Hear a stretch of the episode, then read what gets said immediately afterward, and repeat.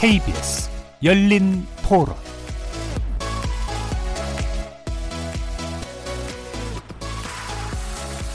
안녕하십니까. KBS 열린 토론 정준희입니다. 지금 현 상태만 잘 유지하자라는 식의 생각이 많을 것 같아요. 대기업 같은 경우는. 그런 상황이다 보니까 투자를 안 하는 것 같고 그런 면에서 이제 세금 감면을 통해서 투자를 해라 이렇게 강요를 한다면 어쨌든 그 대기업 같은 경우는 1년에 내야 될 세금이 뭐 100억이면 70억을 줄면 30억은 투자할 수 있는 여유가 생기는 거잖아요. 대기업들이 발생하는 혜택들을 중소기업 쪽에 좀 내려줘야 되는데 실제로 본인 이득으로 취득하는 게 많기 때문에 투자를 할지는 별로 기대가 되지 않습니다. 그거를 우리나라 기반 산업을 육성할 수 있는 중소 중견기업 쪽에 조금 더 지원을 해주는 게 세금 감면을 해주고 그걸 다른 쪽에 투자를 하면 고용을 더 많이 늘리게 되고 그게 또 일자리를 더 늘리게 되고 그렇게 되면 사회적으로 서로 유인하는 효과가 있지 않을까 싶습니다. 어, 앞으로 정부와 기업이 같이 힘을 합해서 더 좋은 방향으로 나아갈 수 있었으면 좋겠습니다. 기업이 뭐 이윤 추구가 됐던 그런 형태라고 하더라도 고용도 창출되고 여러 가지 폭넓은 것이 있기 때문에 나는 모든 것을 조금 이렇게 완화되고 좀 개방적으로 풀어줘야 된다. 막 행정적인 어떤 것은 절차상의 어떤 것들 이렇게 따지면 되지 않지 않겠느냐.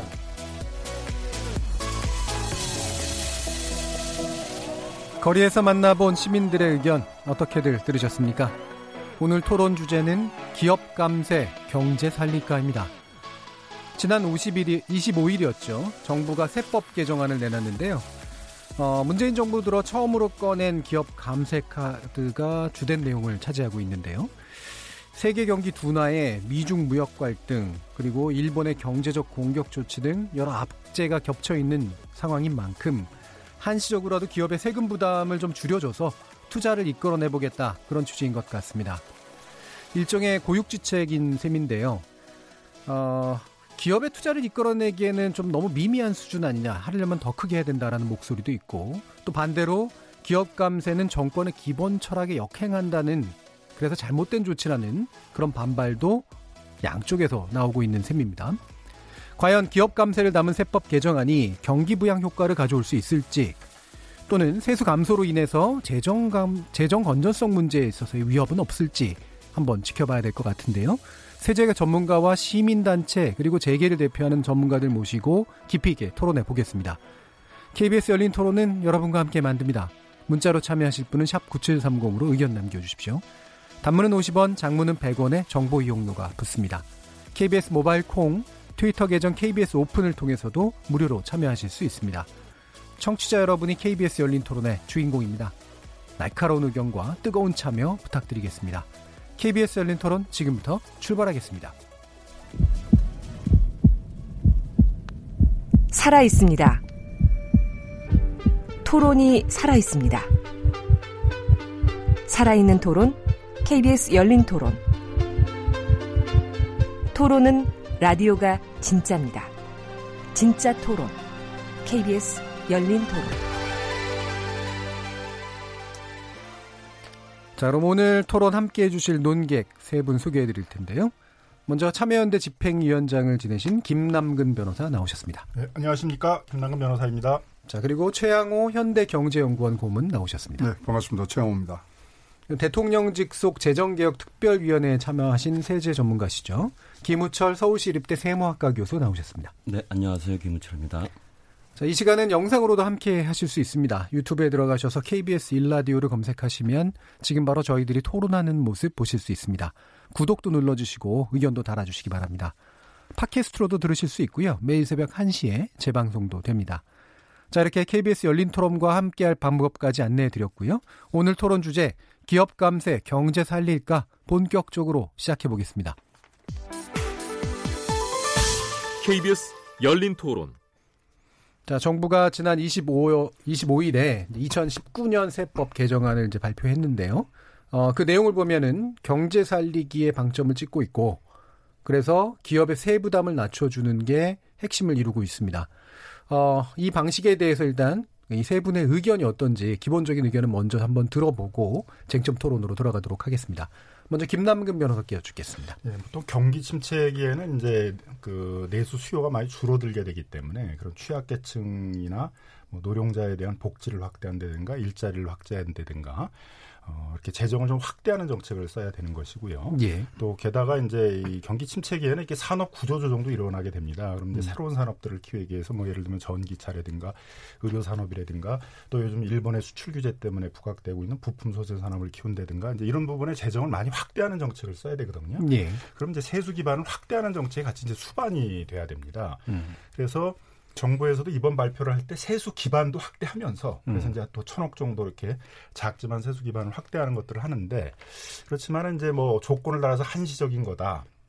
뭐 고육지책이다 이런 걸 했지만은 굉장히 또 한 해에만 한 5,300억 정도 이렇게 크게 예. 감세라는 정책들이 또 같이 나오고 있어서 이런 경기 침체기에 재정을 확대하고 세수 기반을 확대하겠다라고 하는 그 정부의 어떤 기본적인 정책 기조하고는 조금 좀 어긋나는 음. 그런 내용들이 좀 있는 게 아닌가 이제 그런 좀 우려되는 점들이 좀 예. 지금 경기 침체에 대응하는 방법 확장 재정인데 그러려면 세수 기반 확보가 필요한데 거기에는 적합하지 않은 정책인 것 같다 이렇게 일단 보시는 것 같습니다. 그럼 최영호 고문님 어떻게 네. 보십니까? 이게 이제 한마디로 이렇게 그 정확히 표현해 주신 분이 있어요. 어, 기획재정부의 재정, 저 세, 세제실장께서 이제 세부 브리핑을 하면서 예. 요번 어, 2019년도에 어, 세법 개정안에 대해서 얘기를 하면서 이제 감세 얘기가 나왔는데 음. 한마디로 끊어서 이 말씀을 하시더라고요. 감세로 돌아섰다는 것은 지나친 표현이다. 예. 이거는 일시적으로 경감, 세를 경감해 주는 아, 그런 조치지 이건 절대로 어, 어떤 기조가 바뀐 건 아니다. 이 말이 다 얘기를 해주는 것 같아요. 음. 뭔가 지금 뭐 경기가 나쁘고 그러니까 어떤 식으로든지 자극을 주기 위해서 하는데 그러려면 진짜 지금 우리 경제의 진단으로 봐서는 특단의 대책이 나왔는데 이도 저도 아닌 예. 굉장히 뭐 경기 부양용이라고 하지만 투자 효과가 있을까 정도의 음. 이런 이도 저도 아니는 세금도 덜 거치면서 또 투자 효과는 없는 것 같은. 예. 근데요, 실질적으로 이제 이뭐 세금을 이제 뭐 우리 계산하는 방법, 어, 세수 효과를 전망할 때 두 가지 방법을 쓰는데 순회법하고 누적법인데 순회법으로 하면요. 내년도 세수는 40억이 늘어납니다. 음. 이렇게 경기가 안 좋을 때 세수가 늘어난다는 자체가 민간 시정을 위축시키는 거거든요. 예. 그래서 과연 어디다 방점을 두고 과연 이것이 에, 진짜로 우리에게 도움이 되는 아, 부분이냐. 그래서 저는 이런 표현을 한번 써- 써보고 싶어요. 고등학교 1학년생을 두고서 야 너 하버드 대학교 가면은 내가 장학금 다 줄게 열심히 해. 지금 고등학교 1학년이 내가 뭘 전공할지 내가 또 어떤 학교를 갈지는 모르는데 뭐 이 하버드 대학교 들어가면 장학금을 주겠다고 얘기를 하는 거예요. 예. 같은 얘기입니다. 지금 기업이 어디다 투자할지 지금 전혀 모르는데 투자를 한다면 이런 세액을 주겠다 이겁니다. 예. 투자할지 말지에 대한 지금 어떤 자극을 주는 게 아니라 어, 투자 계획 갖고 있지. 대학교 갈 거지. 대학교 가면 내가 장학금 줄게. 그거하고 거의 같은 맥락에서 저는 이해를 하고 있습니다. 음. 그러면 그 요약을 하면 약간 더 단순화시킬 필요가 있을 것 같은데요. 기본적으로 이게 어, 세수 부담을 사실은 그렇게 줄여주는 게 아니다라는 측면에서의 문제점을 보시는지 아니면 어, 실질적으로 투자가 어떻게 해야 될지 잘 모르겠는데 나올 수 있는 정책이 아닌 것 같다라는 측면 때문인지 아니면은 지금 줄여주려면 훨씬 더 많이 줄여줘야 된다 이렇게 보시는 쪽인지. 저는 두 번째, 세 번째가 합쳐져야 된다고 예. 생각합니다. 지금 어, 투자를 뭐 하는 방향에 대해서 지금 경기가 불안하고 앞으로 이 하반기에도 에, 굉장히 대내적인 예. 에, 뭐 조건들이 굉장히 나쁘기 때문에 투자에 대한 생각이 없는 상황인데 음. 그러려면 투자 생각이 날 수 있을 정도로 진짜 어, 감세 폭을 크게 한다든지 예. 이번에 뭐 보면 투자 이 시설에 대한 투자에 대해서 1% 세액 공제를 하는 거를 2%로 늘려주는 거거든요. 예. 그러면 세부적으로 한꺼풀만 더 들어가면 그럼 세액 공제 1% 때문에 대규모 몇 조짜리 투자를 할 거냐 이거죠. 예. 그런 등등이 세부적으로 또 굉장히 이 짜여진 상태에서 우리가 이 불, 어, 불황을 눈앞에 둔 이 위기를 돌파할 수 있는 그러한 토대를 만드느냐 이런 부분에 대해서는 굉장히 부족한 음. 어, 그런 어, 세제 개정법 아닌가 음. 그렇게 보고 싶습니다. 그러면 아까 비유하신 부분을 약간 더 쓰자면 하버드 갈 테니까 장학금 줄게 정도가 아니라 하버드 가려면 가면 장학금도 주고 생활비도 주고 다 주고 다. 이렇게 돼야 되나? 하버드 대학교에 들어갈 공부를 할 수 있게 해줘야죠. 공부를 할 수 있게. 예. 예. 그러니까 고등학교 1학년한테 뭐야너 공부 열심히 해서 하버드 대학교 가면 대학교 들어간 다음에 내가 장학금 줄게. 음. 그렇지만 하버드 대학교 들어가는 게 지금 더 어려운 문제죠. 예. 거기까지를 그러면 정부가 그럼 투자를 해야 되는 부분까지는 정부가 앞에서 만들어주고 일자리가 아니라 일거리를 만들고 거기에 투자를 할 수 있게 만들어주는 게 정부의 역할이지. 지금 나중에 이거 다 한 다음에 어, 뭐 생산성 투자되면은 뭐 나중에 그거를 세액공제로 돌려주겠다. 지금 투자할 마음이 네. 안, 안 일어날 것 같은데요. 예, 투자할 마음이 어떻게 일어나게 될지에 대해서 좀더 구체적으로 나중에 한번 또 들어보고요. 자, 그럼 김은철 교수님. 너무 어려운 예를 드셔가지고. 예. 얘가. 네, 뭐 전반적인 평을 예. 어, 말씀하신 거라고 보는데요. 뭐 매년 하는 세법 개정에서 우리가 항상 엄청난 것을 기대할 수는 없습니다. 예. 아, 근데 이번 세법 개정의 특징을 좀 강조하고 싶은데요. 개인 측면하고 기업 측면이 좀 다릅니다. 그러니까 보통의 개인들의 경우에는 소득 재분배 기능이 좀 강화돼서 주로 고액 고소득자 중심으로 좀 세금 부담이 올라가는 조치들이 꽤 있습니다. 예. 그리고 자영업자나 이제 저소득층을 위해서는 계속해서 어, 감면을 확대해 주는 이런 노력이 보이고요. 그러니까 개인 측면에서는 여전히 이제 소득 주도 성장의 기조가 아, 유지되고 있다 이렇게 보고 있고 대부분의 증세 조치는 이제 그쪽 개인 부분에 있습니다. 주로 소득세 부분이고요. 예. 자산가는 이제 고소득자. 예. 근데 이번에 이제 흥미로운 것은 어, 지난 두 번의 세법 개정과는 달리 기업 부분에 대해서는 좀 전향적인 모습을 정부가 보여주고 있다 이렇게 음. 보고 있습니다. 예를 들어서 생산성 향상 시설 투자세액 공제가 대표적인데요. 그동안 대기업의 투자에 대해서는 정부가 감면을 줄여주는 쪽으로만 왔는데 이번에 처음으로 어, 낮아진 세액 공제율을 조금 올려줬다는 이제 그런 것하고 가속상각 특례도 어, 대기업을 포함시켜줬다는 겁니다. 예. 그리고 R&D 쪽 부분도 어, 특히 이번에 에, 상반기에 발표했던 시스템 반도체 또는 바이오 요 부분에 대해서도 다 높은 세액 공제율의 R&D 비용 공제를 해주겠다 이런 발표가 있었고요. 더해서 상속세 부분에서도 가업 상속 같은 것도 그동안 좀 요건을 강화해 왔는데 그래서 별로 혜택을 보기 어려웠거든요. 예. 이번에 어, 아주 전폭적이지는 못했지만 어, 이전보다는 완화해주는 그래서 좀 더 많은 분들이 가업 상속 공제를 활용할 수 있는 여지를 주었다 이렇게 보고 마지막으로 어, 그동안 우리 사회에서 상속세는 뜨거운 감자인데요.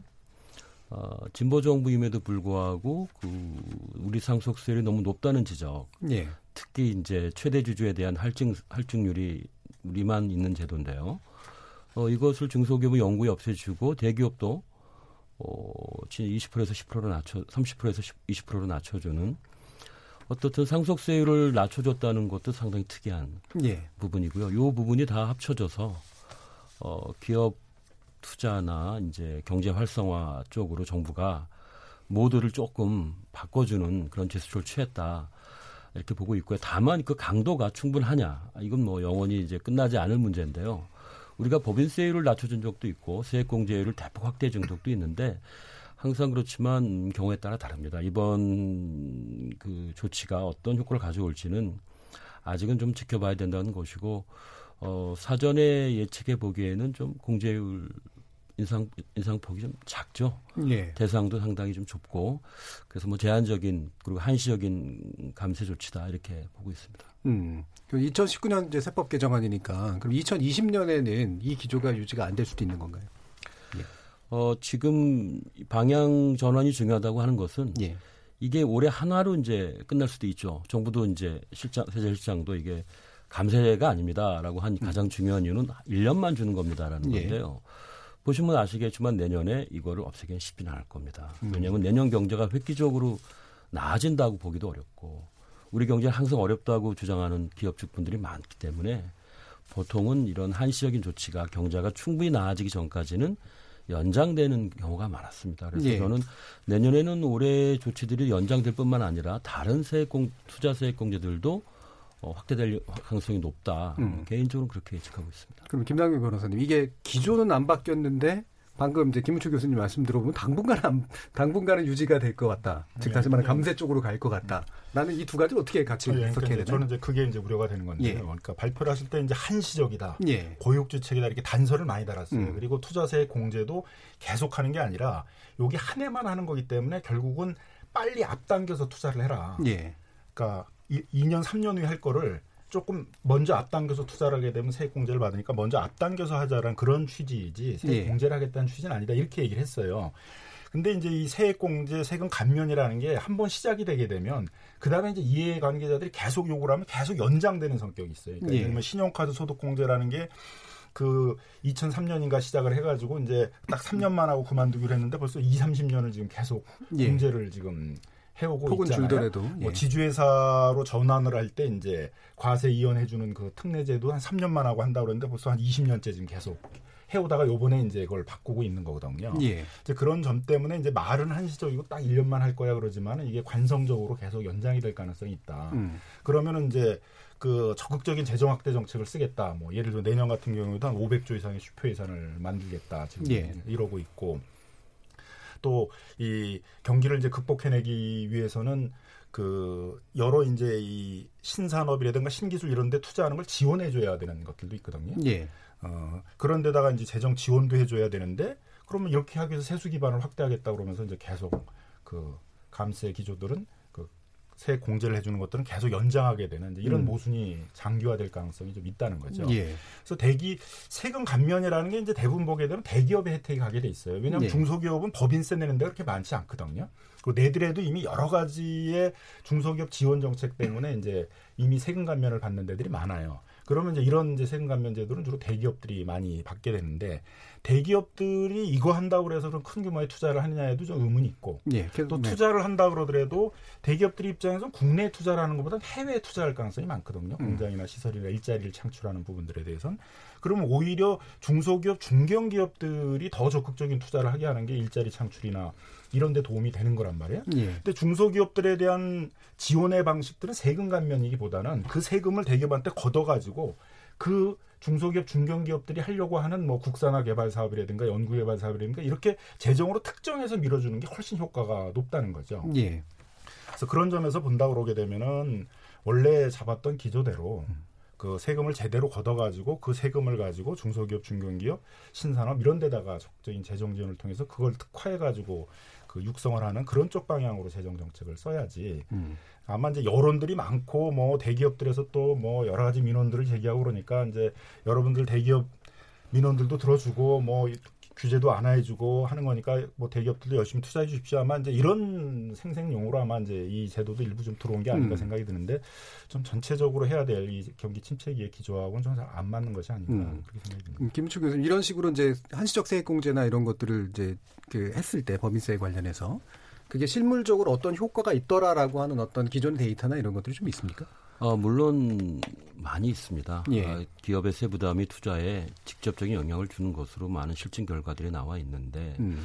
문제는 현실에서 그게 이론적인 실증적인 연구대로만 발견이 되느냐? 예. 아, 그렇지는 않죠. 왜냐하면 거시경제 상황도 있고 뭐 규제라는 부분도 있고 특히 우리나라처럼 그동안 이제 많은 투자가 있었는데 새로운 투자처를 찾지 못해서 현재 어떤 투자 의욕이 저하된 상태에서의 이런 세액 공제 이런 문제는 또 다른 거죠. 예. 그래서 보통 효과들이 혼합되어 나타나는데 그래도 아, 대기업에 좀 더 투자할 자금을 확보해주고 음. 또 투자 세후 수익률을 올려주고 무엇보다 이제 정부가 다소 그래도 친 어떤 기업적인 면모를 보여준다는 면에서 투자 심리를 올려줄 수는 있는 거죠. 단기간적으로. 예. 예.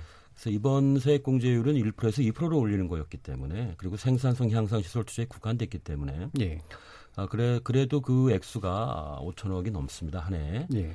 그렇게 본다면 숨통을 약간 트이는 정도지 충분히 뭐 투자 의욕을 고취하기에는 뭐 물론 부족하죠. 그래서 마중물의 초기 마중물 효과 정도다 이렇게 좀 볼 수 있습니다. 예, 그러니까 그 궁금한 게 이제 일반적인 시선상 예를 들어 올해 세액공제를 이만큼 생산설비 쪽에 해준다네, 어 빨리 올해 투자해야겠다 이런 식의 심리가 생기느냐라는 그런 겁니다. 예. 어, 일부 어, 내년 후년에 만약에 계획되어 있는 자동화 예. 시설 같은 것을 올해 그러니까 내년에 당겨서. 일찍 도입하는 효과는 충분히 있을 거라고 봅니다. 음. 최영 네. 고문님 아니? 음. 이렇게 해서 한시적이라는 지금 조건을 달았기 때문에 예. 자 생산성 향상 시설 투자 이게 뭐 쉽게 얘기하면 자동화 시설 하는 거거든요. 예. 자 자동화 시설 그럼 6개월 만에 다 뚝딱해서 이게 나오느냐 이거죠. 음. 그다음에 설비 투자 가속 이 삼각 특례도 이것도 몇 년을 가야 되면서 지금 땡겨서 가속해 주는 거고 그 가속이 R&D 그렇죠. 예. 세액 공제 다 이거 몇 년짜리거든요. 근데 예. 왜 이걸 한시적이라고 얘기를 했는지 자, 음. 의문점이 가고요. 자, 아까 김남근 변호사 어, 굉장히 좋은 포인트를 얘기를 해 주시는데 뭐냐면요. 감세를 갈라 그러면은 큰 틀 안에서 큰 그림이 있어야 돼요. 예. 그래서 어떻게 투자에 대해서도 대규모 지원을 어떻게 가는지 그리고 어, 또 일시적으로 이렇게 세액의 어떤 이, 이 좋은 점을 부각시킬 건지 큰 그림 없이 그냥 툭툭 던지는 것은 진짜로 어떠한 목표를 갖고서 지금 경기 회복용이라는 얘기만 하는데 과연 이것이 경기 회복용이냐 아니면은 너무나 지금 경기가 나쁘니까 뭐 기업에 좀 어, 기업 friendly하는 그런 모습을 지금 창출해내기 위해서 하는 것이냐 예.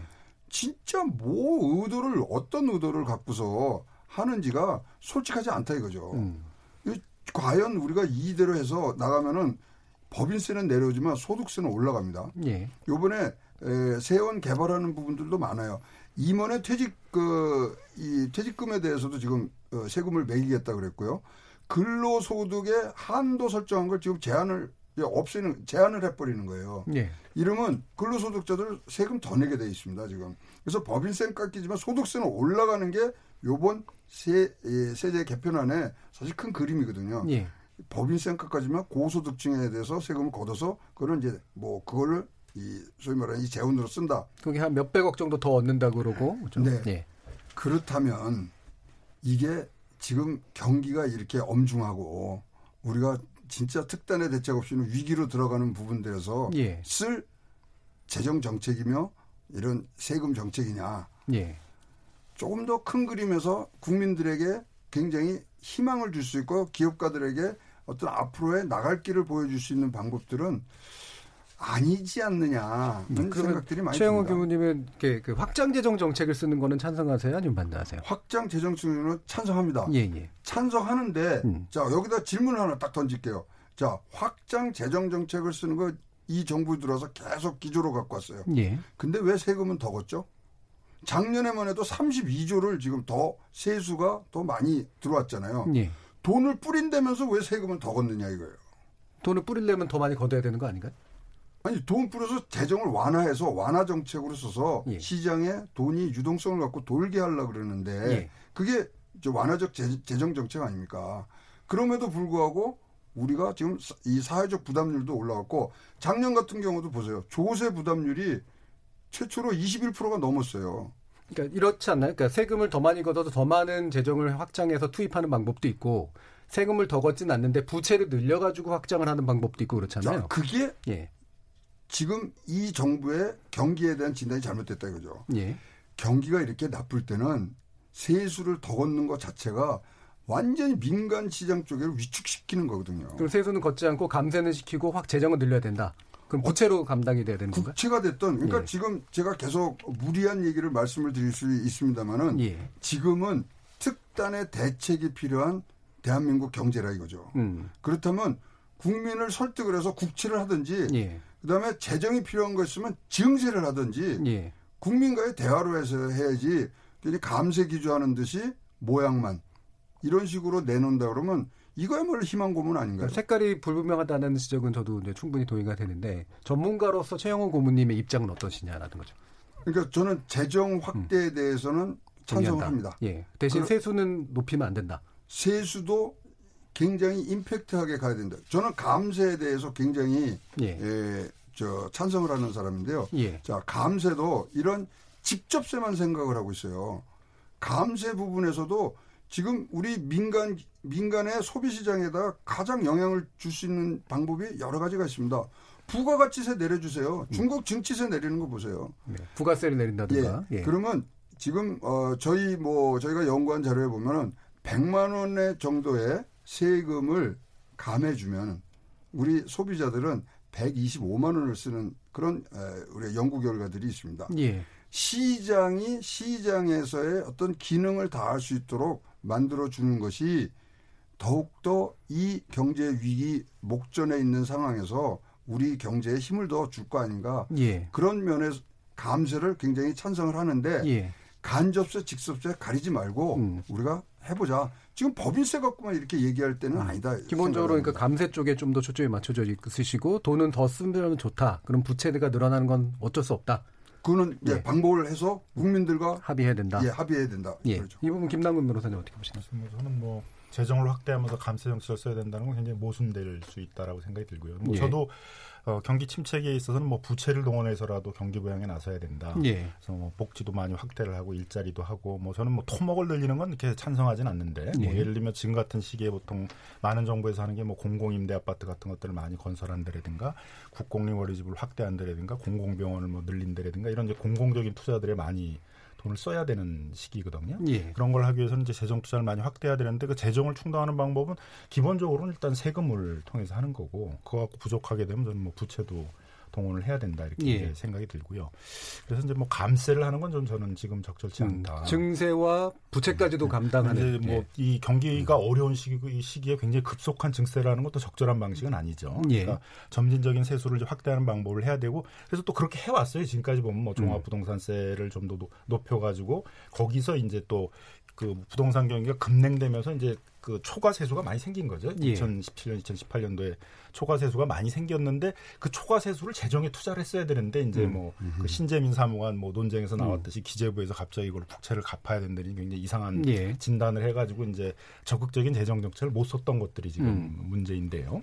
그러니까 그런 이제 초과 세수 생긴 것들도 저는 더 적극적인 재정 투자를 했었어야 된다라고 이제 생각을 음. 하는데 결과적으로는 그 초과 세수를 제대로 쓰질 않다 보니까 음. 세수하고 그 세출을 비교를 해보게 되면 약간 긴축 재정처럼 됐던 예. 측면도 있어요. 경기가 어려운 시기에 음. 그런 점에서는 이제 재정 정책에서의 초기에 특히 2017년, 2018년, 특히 2018년 시점에 있어서 재정 정책에 이제 큰 실패가 좀 있었다고 문재인 정부에서 어, 생각을 하는데요. 이제 그런 점에서 재정도 확대를 하고 점진적인 증세를 통해서 세수 기반도 확보하고 또 과감한 뭐 부채도 쓰고 그래서 적극적인 어쨌든 재정 정책을 써야 될 시점이다. 예. 이제 세수 확대에 대한 어떤 장기적인 전망이 있어야 되는데 요번에 보여준 건딱 천억짜리. 예. 그러니까 뭐 지금 소득세를 많이 올리셨다 그러는데 지금 소득세를 늘렸다는 게 뭐냐 하게 되면 연봉으로 따지면 3억 6,250만 원 정도 되시는 분들에서 예, 고소득자들에 거기서 예. 근로소득세 공제를 딱 2천만 원으로 이제 한도를 졌다는 거거든요. 예. 그래서 그 넘는 부분에 대해서 이제 공제를 안 해주니까 고소득자에 대해서 세금이 좀 늘어났다는 건데 그게 한 2만 1,000명 정도 된다고 그래요. 그리고 예. 전체적으로는 뭐 한 640억 정도밖에 이제 안 되는 거고. 그다음에 임원들이 이제 퇴직할 때 퇴직 그 소득 중에 일정 부분들을 좀 넘는 부분들은 근로소득 예. 그리고 이제 가- 그 근로소득처럼 이제 간주를 하는 부분들이 있는데 이제 그 부분의 범위들을 이제 조절을 해가지고 이제 조금 더 세금을 걷겠다는 건데 그걸 다 합쳐봐야 천억밖에 천억 안 정도. 되거든요. 그러니까 예. 이게 세수를 확대했다라고 보기는 어려워요. 그래서 세수 확대로서 이제 많이 논의가 됐던 이제 뭐 보유세를 좀 더 강화해야 된다는 논의라든가 뭐 상장 주식 양도에 대해서 뭐 그 양도 차익에 대해서 양도소득세를 내야 된다라든가 이제 또 뭐 재정 투기 같은 데서 제안을 했던 뭐 그 환경 문제와도 결부가 돼 있습니다만 뭐 이제 경유세 같은 것들을 뭐 네. 도입을 해야 된다라든가 뭐 이런 부분들에 대해서 음. 어, 조금 적극적인 고려를 하지 않은 것들이 좀 예. 있지 않았나 생각합니다. 예, 고 네, 저 하나 짚고 넘어가야 될 부분이요. 우리가 증세를 해야 세금이 거치는 양이 많다고 생각하는데 그 절대로 아닙니다. 세, 이 세제 정책의 목표는 세율이 아니라 세금의 양이거든요. 총량. 예, 예. 세금을 낮춰주면 낮춰줄수록 어떤 일정 지점을 지난다면은 세금이 더 많이 거칩니다. 그 일정 지점이 레포, 어떤 거죠? 레포 교수의 그 예. 뭐 공급 어, 경제학 쪽에서 나오는 얘기인데요. 자, 우리가 이렇게 해서 세액을 해서 어, 기업들이 또는 우리가 많은 경제 활동을 더 활발하게 할 수 있을 때 그때 세금이 더 많이 거치는 거거든요. GDP가 늘어나야 되는 거죠. 그렇죠. 예. 그래서 세제 세금을 많이 걷는 것이 꼭 세금을 증세를 해서 하는 거는 사실은 어느 지점이 들어가면 세금 세율이 높아질수록 더 안 내는 방향으로 경제 활동을 안 하게 되거든요. 예. 따라서 감세가 세금을 세금이 부족한 쪽으로 꼭 가는 것만은 절대 아닙니다. 예, 총세수는 외로 늘어날 수도 있다. 그렇습니다. 경제 활동이 더 활, 활발해지면 예, 김은철 교수님 지금 이제 나오는 또 지적 중에 어, 지금 이제 상속 문제를 어쨌든 대기업이나 어, 좀 기업을 가지신 분들한테 유리한 방향으로 지금 조정을 해준 형태긴 한데 이게 어, 두 가지 주장이 있어요. 하나는 이제 일단은 한국의 상속세율이나 증여세율 자체가 기본적으로 굉장히 높은 편이라 이걸 더 줄여야 된다라고 하는 주장이 있고 반대쪽에서 이게 부의 대물림만 촉진할 뿐이지 실질적으로 경제적으로 의미가 있겠느냐라는 주장도 있습니다. 일단 세무적 관점에서 볼 때 어떤가요? 어, 65%였거든요. 이번에 개정안 나오기 전까지 현재 65% 세율이 적용되고 있는 명목 최고 세율이요. 예. 네네. 네. 50%에다가 다시 또 30%가 예. 적용이 돼서 최대 주주인 경우에는 65%인데 대부분의 우리 연구자들도 그렇고 아마 많은 수 일반 국민들도 65%는 좀 과중하다는 거에 동의하실 겁니다. 예. 어, 그래서 이번 조치는 어, 그동안 뭐 많이 논란이 되었던 부분을 음, 정부가 이제 제도화한 첫 번째 케이스라고 보고 있고요. 어, 필요하다면 할증률 문제는 더 개선의 여지가 있다고 봅니다. 음, 할증률 자체를 추가로 낮출 필요 있다. 예, 예, 해제하는 것도 한번 고려해 봐야 되는데 한쪽에서는 가업상속 공제라고 해서 예. 주로 이제 제조업 분야겠죠. 그래서 가업의 경우에는 이제 대를 물려서 계속해서 고용도 유지하고 어, 국토를 창출하는데 기여해 달라 이런 거고요. 그러면 가업 상속의 범위에 들지 않은 분들은 그러면 이렇게 고율의 할증률로 우리가 징벌적으로 하는 게 과연 이게 균형이 있느냐. 그렇지 않다는 인식이 점차 확산되고 있기 때문에 예. 프리미엄에 대한 어떤 할증은 음, 앞으로도 계속 조금씩 더 개선해갈 필요가 있다고 음. 보고 있습니다. 예, 김남국 변호사는 좀 다른 의견 예, 있으신가요? 예. 일단 우리 저최 교수님 얘기하신 거에 대해서 잠깐 예. 말씀 좀 드려야 될 것 같은데 예, 예, 레이건 시대 때 레포 곡선이라는 것들을 이제 예. 들고 나와서 이제 감세를 하고 그게 오히려 경기를 진작시키게 되면 더 많은 세금을 걷다라는 이론을 제시를 했는데 실제로 보게 되면 레이건하고 부시 시대 때 굉장히 많은 재정 적자를 미국도 안았었거든요. 결과적으로 실증됐나요? 이 이론? 이, 이 이론적으로 그렇게 나타나지 않았고 우리 예. 이명박 정부 시대에도 이제 그와 같은 주장을 해가지고 대규모 감세를 해가지고 예. 이거 하게 되면 뭐 대기업들이 적극적으로 투자해가지고 경기도 진작되고 세수도 늘어난다 이렇게 했지만 사실 뭐 재정만 굉장히 많이 축이 났고 그런 효과를 거두지 못했습니다. 그래서 음. 상당히 좀 이렇게 모험적인 검증되지 음. 않은 그런 주장일 수도 있다라는 점들도 저는 고려를 해야 된다고 생각이 들고요. 예. 그다음에 이제 상속 증여세에 있어서의 세율을 조정하자는 문제하고 음. 지금 이제 김철 교수님 말씀하셨던 그 최대 주주가 보유하고 있는 주식을 상속 지정할 때 있어서의 그 경영권 프리미엄 때문에 주는 할증. 예. 조정하는 건 예. 조금 좀 다른 문제인 것 같습니다. 예. 그래서 상속 증여세율을 이제 줄이자는 부분에 있어서는 이제 물론 이제 부의 무상 증여에 대해서 아무런 이제 그 국가에서 그 개발 이익을 회수하지 않는다라는 점들에 대해서 어떤 조세정에 반하는 점도 있지만 예. 또 한편으로 보게 되면 창업을 해서 사업을 하는 사람하고 음. 대물림에서 하는 사람하고 그럼 경쟁이 안 되게 돼 있거든요. 예. 공, 경제적으로 공평한 경쟁을 하기 위해서는 어느 정도 창업을 해서 하는 사람과 대를 물리서 하는 사람들이 공정한 경쟁이 되려면 그 대를 그그 물려가지고 가업을 승계하는 사람한테 일정 정도 세금을 걷어서 오히려 새로운 창업을 하는 뭐 벤처기업이나 창업기업을 지원하는 것들이 예. 더 경제 전체적으로는 효율적일 수 있다 저는 음. 이렇게 생각을 하고요. 근데 다만 이제 태제 주주가 보유하고 있는 이제 주식에 대해서 상속을 할 때 경영권도 따라오기 때문에 그 경영권이란 또 무형의 재산에 대해서도 이제 예. 세금을 물려야 되지 않는가라는 점 때문에 음.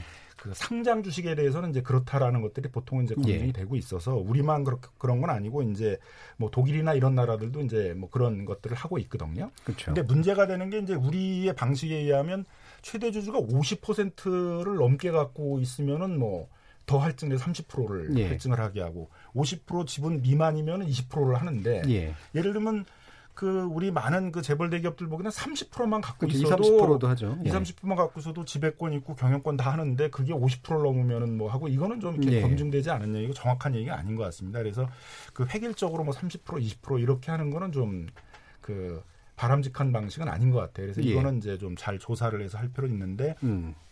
뭐 중소기업들 같은 경우에 있어서는 경영권 프로그램을 갖는지 안 갖는지도 좀 불명하고 있기 때문에 뭐 그걸 적극적으로 뭐 줄이거나 폐지하는 것도 고려해 볼 수 있지만 좀 대기업 부분에 대해서는 이걸 없애는 것보다는 음. 좀 실증적인 좀 연구들을 통해서 조금은 다양하게 이렇게 실정에 맞게 할증률을 물린 그런 방식으로 좀 조정을 해야 되는 데 아닌가 음. 생각이 들고요. 근데 다만 이제 요번 발표에서 아쉬웠던 점은 아직 연구가 안 끝났어요.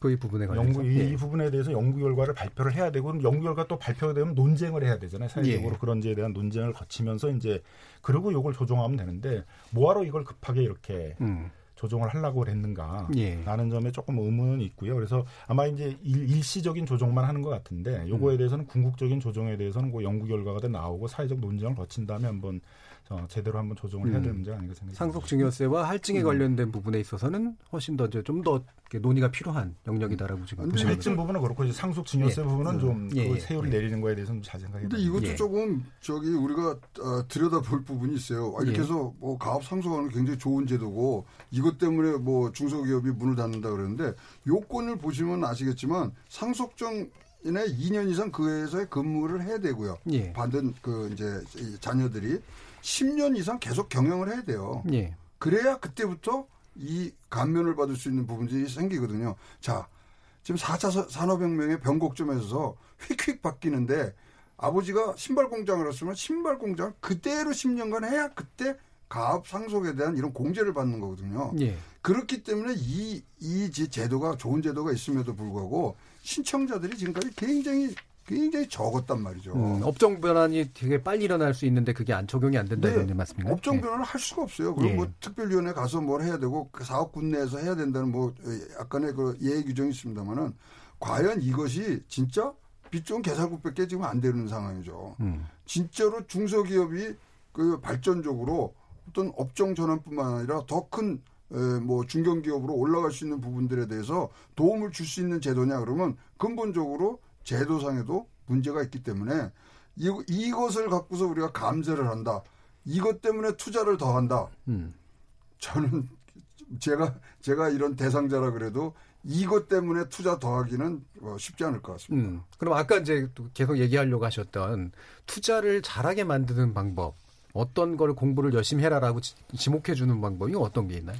저는 이 뭐 매일 제가 이제 얘기를 하지만 정부에서 할 이 이 아, 정부가 해야 될 어, 책무 중에 하나가 일자리 만드는 건 아니거든요. 예. 정부에서 할 이 책무는 일거리를 만들어줘야 됩니다. 음. 그러면 우리가 지난 20년, 30년간에 반도체나 조선, 뭐 이 철강 이런 것들로 쭉 왔으면은 자 여기서 다시 선도할 수 있는 산업군과 예, 앞으로의 우리의 수종 사업들을 정부가 개발하고 거기에 선택과 집중을 해서 집중적으로 투자를 하는 부분들을 가고 거기에 참여하는 기업들에 대해서 혜택을 주고 이런 에, 세제적인 그런 편리성을 주는 그러한 선순환적인 부분들을 가야 되는데 지금은 그런 큰 그림이 하나도 없이 자 하던 대로 하는데 어 지금 경기가 위험하고 저 투자 설비에 대해서 지금 5분기째 지금 감소하고 있으니까 빨리 좀 하세요. 안 하죠. 그래서 그런 큰 그림을 나오는 부분들이 좀 선행을 하고 큰 틀에서 이 세제 감면이라든가 어, 어떤 이 조치들이 같이 나가야 되는 부분들이 지금 결여돼 있다. 예. 그래서 이제 다시 이제 좀 간단하게 말씀드리면 일자리를 어떠한 선도 기업을 만들 것인가 지금 뭐 혁신 성장을 한다면서 조금씩 예. 나오긴 한답니다.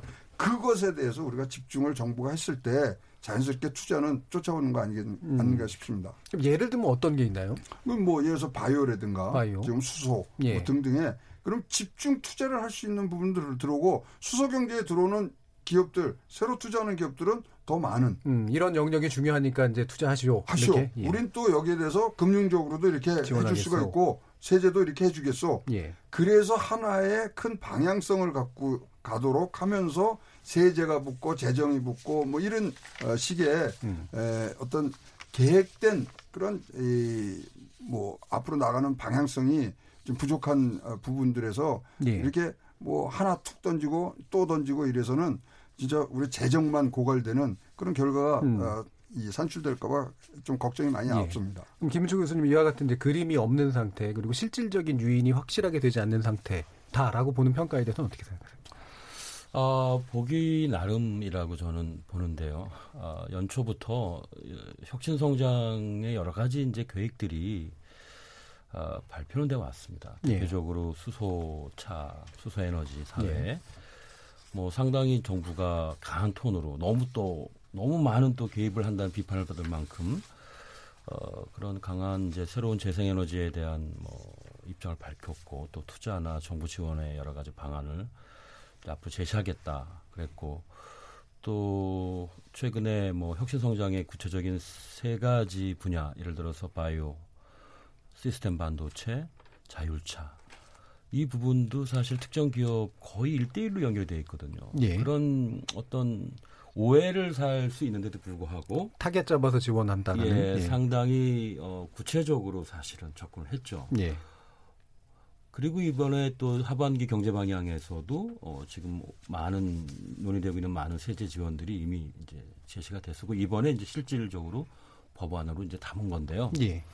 물론 음, 지금 발표했던 정부의 그런 산업 지원 구체적인 재정 금융 세제가 다 나온 건 아니에요. 예. 지금 이제 거기에 일본 부품 소재까지 지금 닥쳤기 때문에 아마 어 9월에 세법 개정안이 제출되기 전까지 조금 더 추가될 가능성은 있다. 저는 이렇게 보고 있고요. 특히 일본 이번 분쟁에 대한 부분, 대응 부분. 그래서 어, 정부가 이제 전폭적으로 모든 것을 이런 산업이나 산업의 구조조정 문제나 경제의 어떤 침체 현상을 어, 정부가 단기간 내에 빨리 그 대응 방안을 마련해서 빨리 실시하는 이게 생각만큼 쉽지는 않습니다. 특히 세제는 적절한 수단이 되지 않을 수가 있어요. 이번에 예. 우리가 지금 계속 논의하고 있지만 한시적인 감세라는 말을 즐겨 썼지만 사실은 감세는 아닙니다. 감세라고 할 때는 우리가 일반적이고 좀 더 항구적이고 뭐 이래야 되거든요. 폭도 크고. 그러니까 이거는 이제 경감 내지는 감면 확대 음. 이게 더 맞는 표현인데 그냥 뭐 큰 차이는 없으니까 이 쓰고는 있죠. 그러니까 지금 어, 정부가 이런 일반적인 감세를 할 만큼 사회적인 합의나 어떤 필요성이 지금 동의가 돼 있느냐 아직은 좀 이릅니다. 아직은 이르고 좀 경제가 훨씬 더 어려워지는 이제 상황이 되면은 지금 말씀하시는 큰 틀에 좀 더 집중적인 그리고 구체적인 것들이 나올 가능성은 있죠. 근데 그때 이제 문제 되는 게 대상과 계속해서 이제 대기업을 완전히 전폭적으로 지원할 건가에 대한 어떤 분란이 있을 수 있고 또 재정 문제가 있는 거죠. 지금 말씀하시는 것처럼 구체로 예. 할 건가 또 달리 이거를 그러면 어떤 세입 확충을 통해서 할 건가 동시에 이걸 다 할 건가 이런 게 있는데 저는 기업이 그 투자를 좀 더 확대하고 뭐 좀 더 이렇게 경제 활성화 조치에 부합할 만한 정부의 노력 방향으로는 기본적인 계획은 나왔는데 아, 좀 더 파인 튜닝할 필요는 있다고 보고 있습니다. 예. 주로 시설 쪽 투자보다는 음. 지금 말씀하신 R&D, R&D에서도 가장 기업들이 부담이 되는 부분. 그러니까 주로 기초연구죠. 예. 기초연구는 상당 기간 시간이 걸리고 당장에서 뭐 상품화가 안 됩니다. 그러니까 R&D의 D는 development 말 그대로 개발하는 거니까 이건 훨씬 상용화에 가까운 거죠. 주로 그런 것만 해온 거예요, 우리나라 기업들은. 예. R, 리서치는 안 돼 있는 겁니다. 이, 그러니까 기초연구 쪽은 정부가 과감하게 이제 뭐 보조금을 지원한다든지 그래서 이번 부품 소재도 결국은 리서치를 게을리한 그동안 빨리 돈 되는 것만 기업들이 좀 집중한 거에 예. 대한 이제 문제고 또 반성을 해야 될 시점이고 예. 그러니까 정부가 해야 될 부분은 그런 기업들이 선뜻 투자하기 어려운 이런 기초연구에 대해서 좀 더 과감하게 보조금을 쓴다. 예. 뭐 이런 거라든가 또 예. R&D 세제 지원 문제도 액수나 이런 뭐 정도만 계속해서 올릴 게 아니라 어 이게 실제로 이제 어떤 그 성과로 연결되는 쪽으로 유- 유도를 해야죠. 그래서 성공한 R&D에 좀 더 지원을 몰아준다든지 어떤 이런 식의 좀 R&D 지원 방식도 예. 바꿀 수 있고 예. 뭐 그 외에 뭐 김남근 변호사. 네, 예. 다른 것도 있지만 그러니까 이제 지금 말씀하신 것처럼 정부가 그럼 산업 정책에 대한 그림이 없다 그건 아닌 것 같고요. 예. 뭐, 뭐 전기차, 수소차, 뭐 부품 소재 산업 육성, 뭐 의료 산업인데 그 나름대로의 어떤 어떻게 이 이 이 그 이 산업 정책을 써야 될 것인가의 그림은 있는데 그게 감세라는 정책으로 뒷받침될 수 있는 효과가 날 수 있는 것이냐에 대해서 의문이 있다는 거죠. 예. 지금 같은 이런 감세 정책은 이 감세를 하게 되면 어떤 산업에 어떻게 구체적으로 지원이 돼서 어떤 성과가 나오는데 이런 이런 거를 기대하기가 어렵거든요. 예. 그거보다는 우리 김철 교수님 말씀하신 것처럼 오히려 세금을 걷어서 그걸 그 타켓이 되는 사업에 대한 집중적인 지원을 하는 게 훨씬 더 효과를 예. 가질 수 있다는 거죠. 그러니까 그런 식의 방식을 쓰려면 이제 세수 기반을 더 확대하는 방식으로 예, 가야 된다는 것이고요. 예. 특히 이제 이번에 그 일본의 수출 규제 문제를 갖고 이제 화들짝 놀란 거잖아요. 그동안 이제 우리가 아, 부품 소재 산업을 우리가 일본이나 이제 독일이나 이런 중소기업 강국에 비해서 굉장히 안 키웠구나. 우리 대기업들이 그런데 소기, 소홀히 했구나라는 걸 이제 느꼈고. 그러면 이제 그 부품 소재 산업은 대기업이 주로 투자를 하는 것들이 아니라 중소기업들, 예. 중견기업들이 투자를 해야 되거든요. 거기는 그런 투자 역량이 떨어지죠. 그러니까 오히려 재정이 뒷받침해야 될 것들은 대기업 쪽이 아니라 중소기업 쪽일 가능성이 많고 그러면 그런 쪽으로 지금 방향을 잡아야 되고 지금 재정을 그런 쪽을 더 늘려야 될 상황이거든요. 지금 예. 상황에서 그러면은 그 오히려 이제 그렇게 부품 소재 산업 중에 지금 뭐 그 반도체도 있고 자동차도 지금 그런 그 새로운 자동차 부품들을 개발해야 될 부분들이 많이 있고 예. 조선도 그런 게 있고 그러면 그런 쪽을 좀 특화해서 거기다 재정을 지원하는 쪽으로 예. 방향을 잡고 오히려 그 재정을 더 늘리려고 하는 그런 게 더 올바른 것이라는 음, 줄여줌으로써 뭔가 이렇게 유인을 가지기보다 확실하게 플러스 시킬 수 있는 요소들 이쪽으로 이제 가야 된다는 말씀이었던 것 같습니다. 예, 이렇게 전반부 토론에서는 이번 세법 개정안의 핵심이라 할 수 있는 기업 감세에 관련된 내용 그리고 기대 효과 등등을 좀 짚어봤고요. 긍정적인 반응 일부 있었지만 우려도 여러 가지로 컸습니다. 뭐 가장 큰 우려로 지목된 거는 세수 감소, 재정 건전성의 문제인데요. 이 부분에 대한 관련된 구체적인 내용 후반부 토론에서 좀 더 집중적으로 토론해 보도록 하겠습니다. 여러분께서는 KBS 열린 토론과 함께하고 계십니다.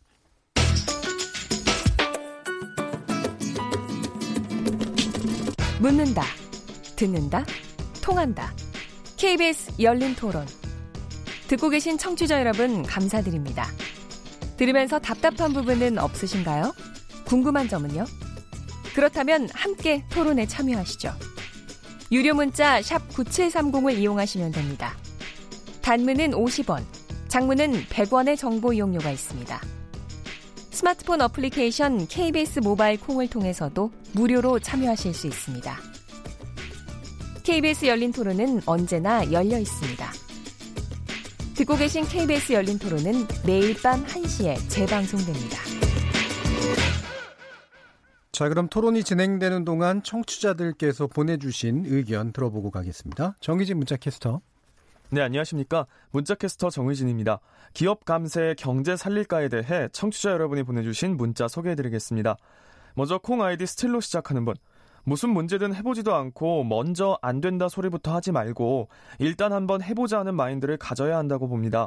송곳만한 양심이라도 있는 기업이라면 세금 혜택까지 보면서 본인의 포켓에 넣어두기만 하지는 않겠죠. 기업은 수익이 날 때마다 꾸준히 투자해야 한다고 생각합니다. 콩으로 이주윤님, 추경이나 재정 확장의 땜질 처방으론 세계의 파고를 넘기 힘듭니다. 기업 투자 의욕을 유인할 정책이 더 필요합니다. 4196님, 기술개발 투자에 대한 지원이 우선입니다. 더불어 투자한 기업에 한해 세금을 감면해주는 정책이 필요하다고 생각합니다. 3098님, 기업은 법인세, 상속세 다 깎아달라고 하는데 부의 대물림의 길을 터달라는 걸까요? 다수의 국민을 위한 세법 개정안이 필요합니다. 콩으로 장호민님, 부의 재분배로 세수를 면밀히 활용하는 것이 맞다고 봅니다. 분명히 어느 부분에서는 세수 확대가 필요합니다. 콩으로 김태린님, 확장 재정 정책은 저도 찬성이요. 듣다 보니 글 쓰게 되네요. 해주셨고요. 7835님, 대기업 감세해봤자 투자 안 하고 주주들 돈 벌어주다 끝납니다. 대기업들은 증세하고 이로 생긴 초과 세수는 중소기업들에 투자해야 합니다. 콩으로 자중하자님, 저는 돈 생기면 근처 식당 갑니다. 골목 상권을 살려야 경제가 삽니다. 콩으로 김종무님, 재원을 어떻게 충당할 것인가가 문제의 핵심인 듯 합니다. 세금은 내기 싫고 혜택은 받고 싶은 게 사람들의 일반적인 소망이니까요. 라고 보내주셨네요. KBS 열린 토론, 지금 방송을 듣고 계신 청취자 모두가 시민 농객입니다. 계속해서 청취자 여러분들의 날카로운 시선과 의견 보내주세요. 지금까지 문자캐스터 정의진이었습니다. 뭐든지 이야기해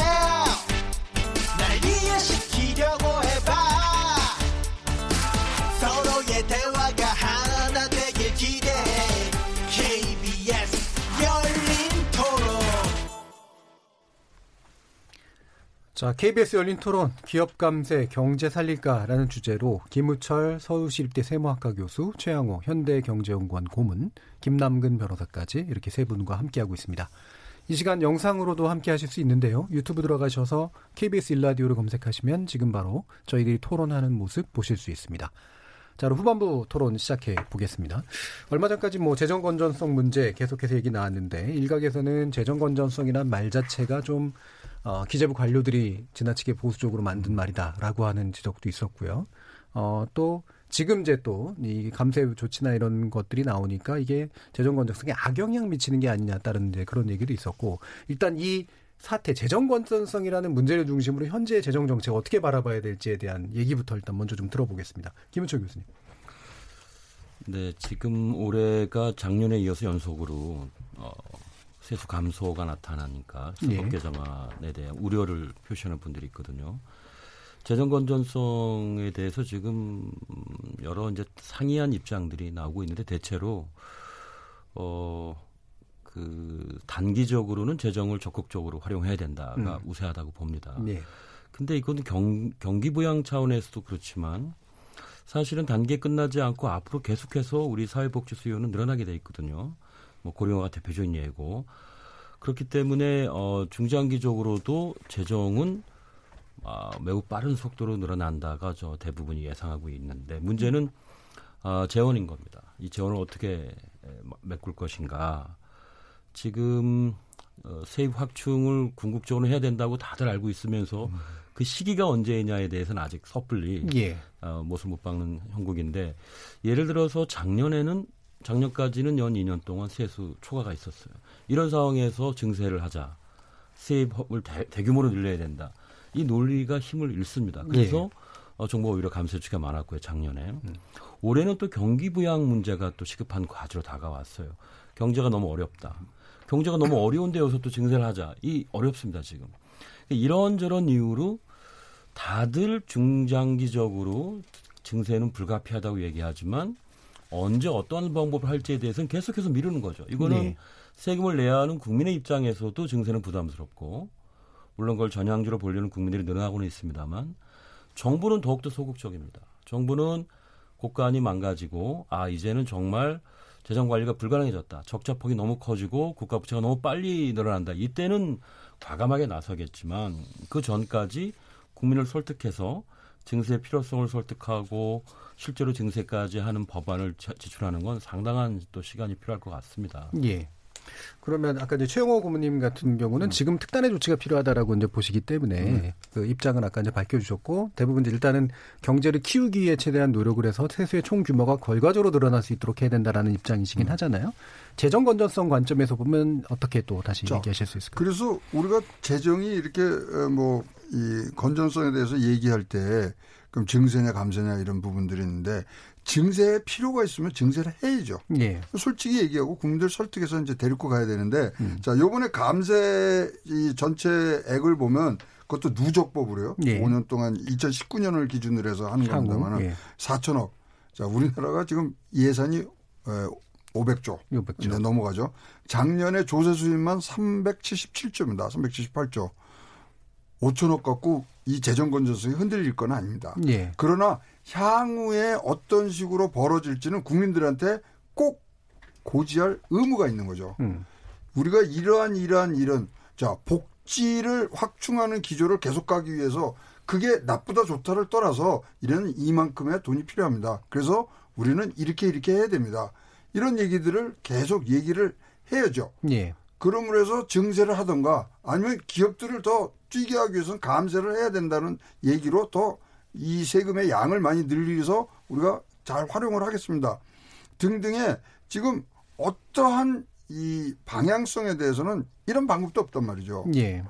그런 것들을 얘기를 한 후에 그러면 우리 후세들이 만약에 국채를 발행한다든가 이랬을 때는 후세들이 가져가야 될 부담이니까 예. 그거에 국민적인 뭐 합의라든가 이해도가 있어야 그것이 넘어가는 거 아닌가 싶습니다. 예. 재정 건전성 자체로 봐서는 지금 우리가 위험수에 있다고 보지는 않지만 예. 앞으로 우리가 해야 될 일이 너무 많기, 많고 또 어떤 식으로든지 지금 우리가 굉장히 이 한 단계를 넘어야 되는데 그 깔딱고개 지금 딱 구분 능선에 왔지 않습니까? 예. 그럴 때는 재정이 받쳐줘야 되는 부분이 있다 그러면 조금 더 국민과의 대화를 많이 해주셨으면 좋겠습니다. 음.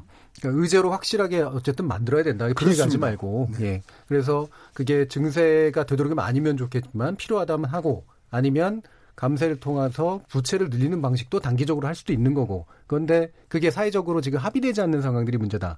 이렇게 보시는 거잖아요. 그럼 김남근 변호사님 어떻게 보세요? 뭐 저는 이제 이렇게 경기가 어려울 때 에 있어서는 재정 건전성에 엉- 너무 얽매이면 안 된다. 예. 더 적극적인 재정 확장 정책을 써야 된다라고 이제 생각을 합니다. 어, 그렇지만 이걸 무조건 다 부채로 할 수는 없는 것이고 음. 세수 기반을 늘리는 정책들이 같이 병행될 필요가 있다고 생각을 하고요.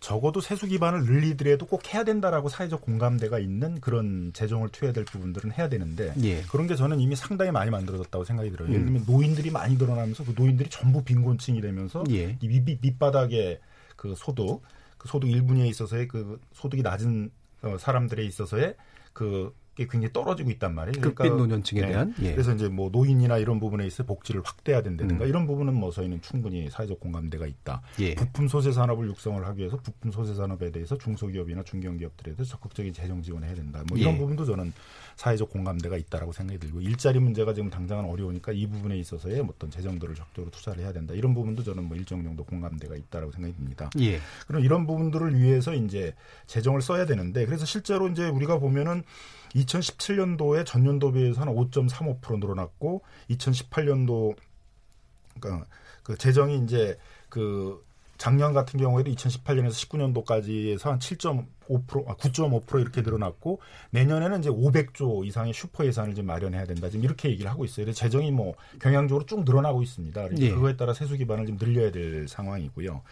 그리고 이번 발표에서 이제 정부 스스로도 얘기했듯이 재정이 이제 이 분배를 해결하는 그 능력이 한국이 다른 나라에 비해서 현저하게 낮다. 음. 재정이 분배를 해는 그 분배를 개선하는 율이 한국은 11.7%밖에 안 되는데 미국은 예를 들면 22.9%고 영국은 한 30% 되고 그러니까 재정의 역할이 굉장히 낮다는 거죠. 다른 예. IMF가 비해서. 막 재정 권고를 했죠. 예. 그래서. 예. 그래서 이제 재정을 많이 늘려야 되는 이런 상황이어서 뭐로 보든가 재정을 확대해야 된다는 거에 대해서는 저는 상당히 예. 사회적 공감대가 있고 다른 나라에 비교해서도 늘려야 된다는 공감대가 있기 때문에 그러기 위해서는 이제 세수를 확대하는 정책을 꾸준히 써야 되는데 저는 그 2017년, 2018년도에 반짝 초과 세수가 생겼어요. 음. 왜 생겼냐면 박근혜 정부 때에 그 뒤에서 했던 그 부동산 경기 부양 정책 때문에 일시적으로 부동산 경기가 과열되면서 예. 거기서 뭐 양도소득세 취득 이런 게 많이 예. 거치는 바람에 20조 이상의 초과 세수가 생겼어요. 그러니까 여기서 약간의 이제 혼란이 온 것 같아요. 문재인 음. 정부가 음. 어, 재정 문제에 대해서 적극적인 재정 확장 정책을 써야 되는데 어, 음. 초과 세수가 생기고 하니까 거기서 좀 안일했던 게 저는 아닌가 이렇게 생각이 들고요. 그래서 이제 지금이라도 이제 세수를 늘리는 정책들을 적극적으로 써야 되는데 예. 초기 했던 뭐 조- 종합부동산세 늘리고 법인세 늘리고 이것뿐만이 아니라 뭐 예를 들면 요즘 이제 많이 나오고 있는 게 뭐 사각지대에 있는 뭐 종교인 과세 문제들도 나오는 것이고 예. 그다음에 다른 나라에서도 상장 주식에 대한 그 양도 차익에 대해서는 세금을 물리고 있거든요. 다른 음. 유럽 국가들이나 미국 같은 경우에 있어서도 주식 거래에 예, 대해. 주식 거래에 대해서는 예. 그래서 그 부분에 대해서도 이제 세금을 하는 부분도 생각을 해봐야 되고 음. 또 재정 특위가 그 검토를 요구했던 것들이 꽤 있었어요. 예. 뭐, 그김 교수님도 참여하셨지만 뭐 경유세 같은 것도 환경 문제와 음. 결합해가지고 검토를 해야 된다라는 부분들이 있었는데 이게 반영은 안 됐죠, 예, 이번에. 그런 예. 부분들을 이제 제대로 좀 점검을 안 하고 있는 것 같다. 음. 그 자꾸 이제 막연히 미루고만 있는 것이 아닌가. 예. 그래서 국민들에게 그런 거에 불가피성들을 얘기하고 그걸 하나씩 하나씩 늘리려고 해야 되는데 이번에도 세수 기반을 확충을 했다라고 얘기를 하는데 그 기반을 확충했다는 게 연봉 3억 6천 고소득자는, 250만 원 예. 뭐 상상하기 어려운 사람들에게 조금 음. 더 걷었다. 임원 퇴직 소금들을 할때 예. 조금 더 걷었다는데 그건 뭐 굉장히 그거보다는 훨씬 더 많이 음. 걷어야 되는 이제 그런 상황인데 그래서 세수 기반 확충은 그냥 오- 올해도 잊어먹지 않고 조금 더 늘리는 노력했다. 음. 앞으로도 더 하겠다라는 그, 그, 그 정도 수준이지 예. 적극적으로 이 재정 문제를 해결하기 위한 수준의 세수 기반 음. 확대 노력이 좀 부족했다고 보여집니다. 실제로 이제 특위에도 참여하셨겠으니까 김치 교수님 얘기 들어보죠. 네, 항상 아, 국민들께 이 증세가 필요하다고 얘기하는 것은 사- 참 어렵습니다. 어려운 일이죠. 어렵습니다. 예. 이게 그래서 재정특위에서도 다양한 거의 모든 세목에 걸쳐서 음. 중요한 증세 방안에 대해서 논의가 있었고요.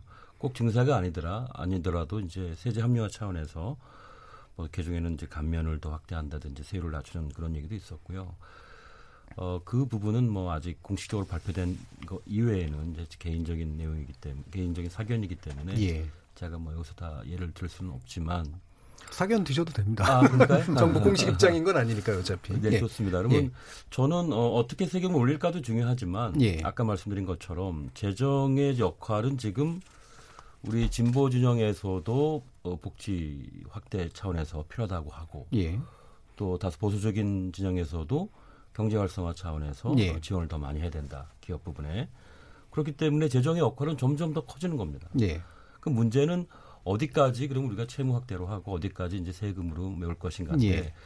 저는 음, 올해까지는 이제 적자 재정 쪽으로 가는 것 같고요. 음. 내년도 거의 불가피한 것 같습니다. 아직 지금 예산안이 나오지는 않았는데요. 지출 아마 10%에 육박하는 어, 재정 지출이 발표될 거다 이렇게 본다면 내년의 적자 규모는 올해나 작년에 비해서 상당히 커지는 겁니다. 예. 자 내년에 총선이 있어요.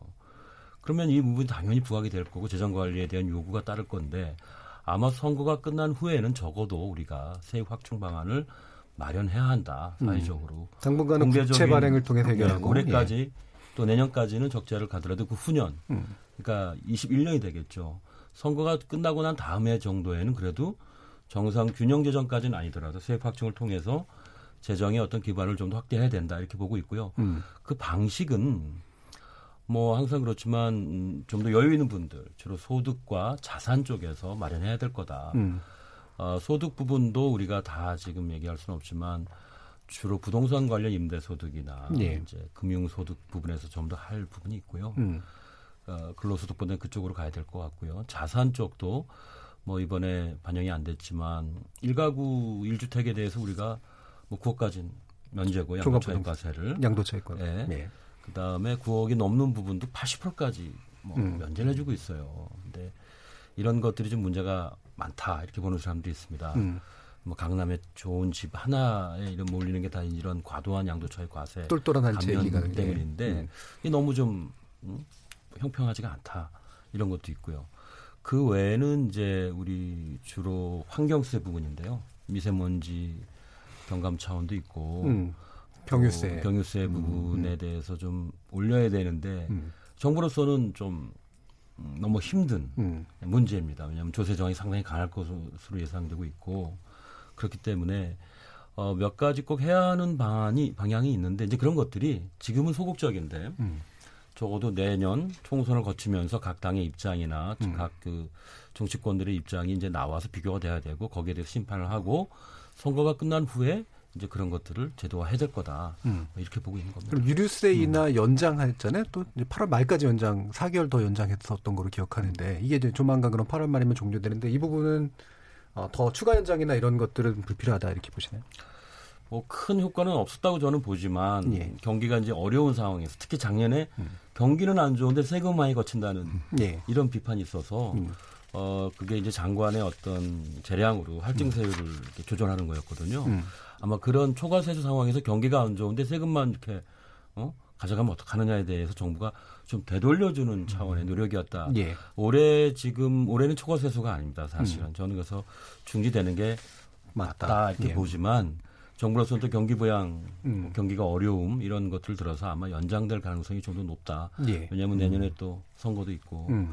이런 이 것들 부분들 아니 그래서 어떻게 보세요? 지금 이제 재정을 늘리는 거에 대해서 다들 이제 우리가 동의를 하고 있는데 예. 저 재정 이제 건전성에서 뭐 증세라고 어떤 부채를 하고, 이제 예. 재원을 마련하는 데 있어서 먼저 어, 우리가 재정을 확대하는 부분에 있어서 돈이 잘 쓰이고 있나 일단 먼저 점검을 해야 됩니다. 예. 우리가 IMF 얘기를 많이 하지만은 IMF의 공고사상에 재정을 확대하라 그러지만 앞에 굉장히 긴 문장이 있어요.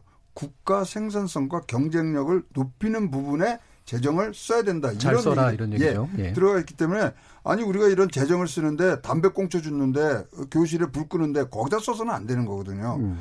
그래서 그런 이 재정이 뭐 우리가 어떤 식으로든지 허투루 쓰이는 부분들을 일단 정비를 하고서 음. 그 다음에 우리가 이런 재정 운용 계획을 갖고 있고 증세가 필요하면 증세를 해야 되고 국채를 발행해야 되면 국채를 발행해야 되고 그 순서는 한 번은 꼭 지켜져야 될 부분이 있습니다. 음. 과연 우리가 돈을 잘 쓰고 있냐는 먼저 검토를 한 후에 그다음에 재정이 그 위에 얹혀지면서 음. 진짜 우리 대한민국의 생산성과 경쟁 경쟁력을 높이는 방향에 쓸 때 재정 확대 그리고 재정 건전성에 대한 어떤 이 정부의 명분 쌓기 이런 것들이 다 수월하게 가면서 국민과의 대화하고 국민을 설득시킬 수 있는 거지. 에, 그런 부분들이 지금 어, 국민의 눈높이에는 안 맞는 부분들에 대해서도 분명히 어떤 식으로든지 예, 조처가 필요하다고는 생각이 있습니다. 예. 자, 그러면 이제 마무리 토론이 들어가야 될 때인데요. 뭐 하고 싶은 말씀해 주셔도 되지만 제가 일단은 물어보고 여쭤보고 싶은 건 이제 내일 이제 추경 예산안을 처리하기로 됐습니다만 또 야당에서 반드시 처리를 못 받은 건 아닌 그런 상태입니다. 일단 꽤 오래 걸렸는데요. 이게 이렇게까지 오래 걸리게 된 이유가 뭔지 또 따져봐야 되지만 이게 어쨌든 지금이라도 이만큼 투입되면 불 끄는데 도움이 될지에 대한 판단까지 포함해서 이 추경에 대한 전망 이런 것들을 좀 의견을 주시면 좋을 것 같습니다. 먼저 최영호 교수님께 네, 여쭙겠습니다. 지금 추경이 제일로 어, 추경이 잘 활용이 되려고 그러는데 요건 중에 1번이 어, 타이밍입니다. 예. 그래서 타이밍이 지금 굉장히 늦어졌죠. 늦었죠. 뭐 어쩐, 예. 어쨌든 간에 따라서 추경은 사실 우리가 이 추경의 효과를 잴 때는 그 해만 재는 게 아니고 2년 연속을 잽니다. 그러면 예. 지금 추경이 굉장히 급해서 우리가 쓰는 돈인데 그것이 사실은 효과가 나타나는 건 내년에 나타나는 거죠. 음. 따라서 지금 현재 지금 우리가 이 재정 집행도를 보면 65% 정도를 지금 지나고 있기 때문에 하반기에 지금 35%밖에 여력이 없어요. 그런 점에서 분명히 예, 효과는 줄 수 있습니다만은 자 그러려면은 지금 뭐 산불 2, 저 2조 2천 빼면은 4조 5천 정도의 지금 돈인데 예. 우리가 지금 470조의 지금 예산 예산에. 갖고도 이런 에, 뭐 어려움을 겪고 있는 상황에서 4조가 들어가서 바뀔 건 하나도 없다. 음. 할라 그러면 진짜로 더 증액을 하든가. 예. 뭐 지금 일본 뭐 사, 사태에 대응해서 3천 원 되는데 그렇죠. 그런 아주 뭐 음. 조금 조금씩 진짜 푼돈 쓰듯이 이렇게 해서 다 어, 부서지게 만들지 말고 음. 정정당당하게 이거는 진짜로 우리의 경쟁력을 위한다면 증액을 하던가 음. 아니면은 본 예산으로 해서 내년부터 쓰는 것이 맞다고 생각을 합니다. 음, 아예 훨씬 더 높이거나 아니면은 좀 더 합의해가지고 본 예산을 훨씬 네, 더 키우거나. 마- 그러니까 지금은 덩치를 좀 키워야 되는 부분이 예. 아닌가 생각이 됩니다. 알겠습니다. 김은철 교수님. 어, 많이 늦어졌죠. 그 산불 피해자 지원하는 부분, 그 다음에 미세먼지, 뭐, 상반기 미세먼지 심했는데 지금 비도 오고 여름이 되니까 또 시들해졌는데요. 어떻게 보면, 어, 좀 철늦은 지금 추경이 돼버렸습니다. 그래서 어, 실효성을 다 온전히 보기에는 좀 어려워졌다. 그래서 예. 어, 이미 늦어져서 효과가 조금 나타나기 어려운 부분은 과감하게 이번에 음. 줄이고 음. 본 예산에 넣어서 내년에 가고 예. 지금이라도 어, 이 추경의 손길이 급한 음. 부분 남아 있는 것 위주로 예. 아, 조금 더 미세 조정할 필요가 있다 이렇게 보고 음. 어, 정치권들이 추경 문제에 대해서 좀 더 전향적인 합의를 봤으면 좋겠어요. 예. 다음을 위해서 추경을 뭐 꼭 긴급할 때 하도록 우리 지금 재정법상 돼 있는데 음. 아시겠지만 지금 계속해서 매년 추경이 추경이 있는 걸 염두에 둔다면 음. 추경 요건을 좀 더 정부의 재량을 인정해주는 방향으로 예. 법령 개정을 바꾸는 게 우리의 사회적인 비용을 줄이는 게 아닌가 이런 생각을 해봤습니다. 예. 알겠습니다. 김남근 변호사님. 네, 지금 이제 추경 논의가 지금 그 두 분 말씀하시는 것처럼 그 추경 예산안의 내용 때문에 지금 여야가 이렇게 싸우고 있는 건지 그러니까요. 그게 좀 예. 의문이 든단 말이에요 지금. 음, 그래서 아닌 지금 것 말씀하신 같은데. 것처럼 빨리 논의를 해가지고 불필요한 예. 건 빼고 필요한 건 빨리 집행을 하도록 해야 되는데 뭐 제가 이렇게 느끼는 것들은 그거보다는 그게 아니라 다른 정치적 사안에 예. 이걸 연계시켜가지고 이제 다른 정치적 사안을 처리해줘야지 이걸 한다라는 음. 식이어서 굉장히 좀 퇴행적인 이제 정치 문화다. 음. 어쨌든 정치의 전체적인 신뢰를 높이려는 쪽으로 정 치권이 서로 움직이는 게 아니라 서로 이전 투구를 해서 그 과정 속에서라도 우리 정파가 우리 정당이 음. 조금이라도 정치적으로 이익이 있겠다 싶으면은 그런 쪽으로 움직이다 보니까 좀 정치의 전체적인 신뢰를 좀 음. 무너뜨리는 그래서 정치에 대해서는 굉장히 냉소주의를 양산시키는 그런 방식으로 하고 있는데 추경도 저는 뭐 그런 게 아닌가. 예. 추경이 예산안을 내용을 가지고 지금 뭐 논란을 하는 것들은 전 잘 들어보질 못했던 것 같아요. 그래서 음. 빨리 그 논의를 해가지고 불필요한 거 그러면 하고 그다음 빨리 집행을 할 수 있도록 예. 이렇게 해주는 게 필요하다고 보고요. 예. 그다음에 가장 문제가 되는 건 역시 이제 본 예산을 늘렸어야 되는데 이, 이 추경도 사실은 본 예산 통과하자마자 얼마 안 있어가지고 또 예. 갑자기 추경이 또 나왔거든요. 그러면 예.